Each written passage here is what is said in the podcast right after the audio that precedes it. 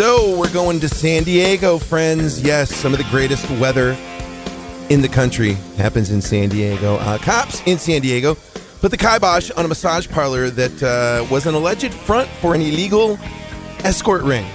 Yeah, residents have been complaining for years about people having relations in and around Ocean Spa, which also, here's the kicker it happens to share a wall with a church. Uh, yeah.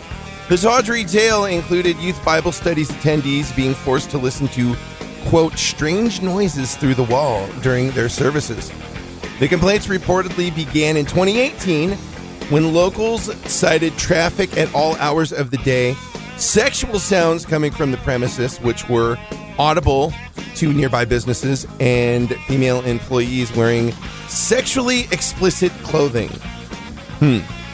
So they put a sting together, which led to four arrests involving air quote, and I use the term loosely, spa workers.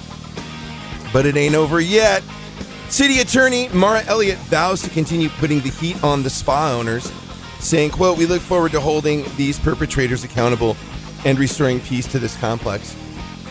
So why wouldn't somebody go to the owners and say, hey, man, there's a lot of, you know, action going on in that spa. I mean, I know the owner probably wants the rent, and I get that. But next to a church? How did that even happen? I, who was there first? It's like the chicken and the egg. Was it the church or the sex spa? Who was there first, you know?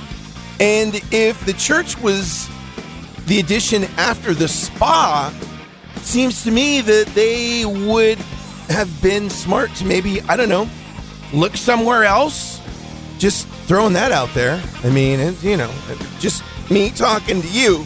And well, what the hell do I know? I'm just a guy on the radio, but if I'm looking for a place for a church, I am not looking to put it next to a massage parlor. I'm just saying. I don't know.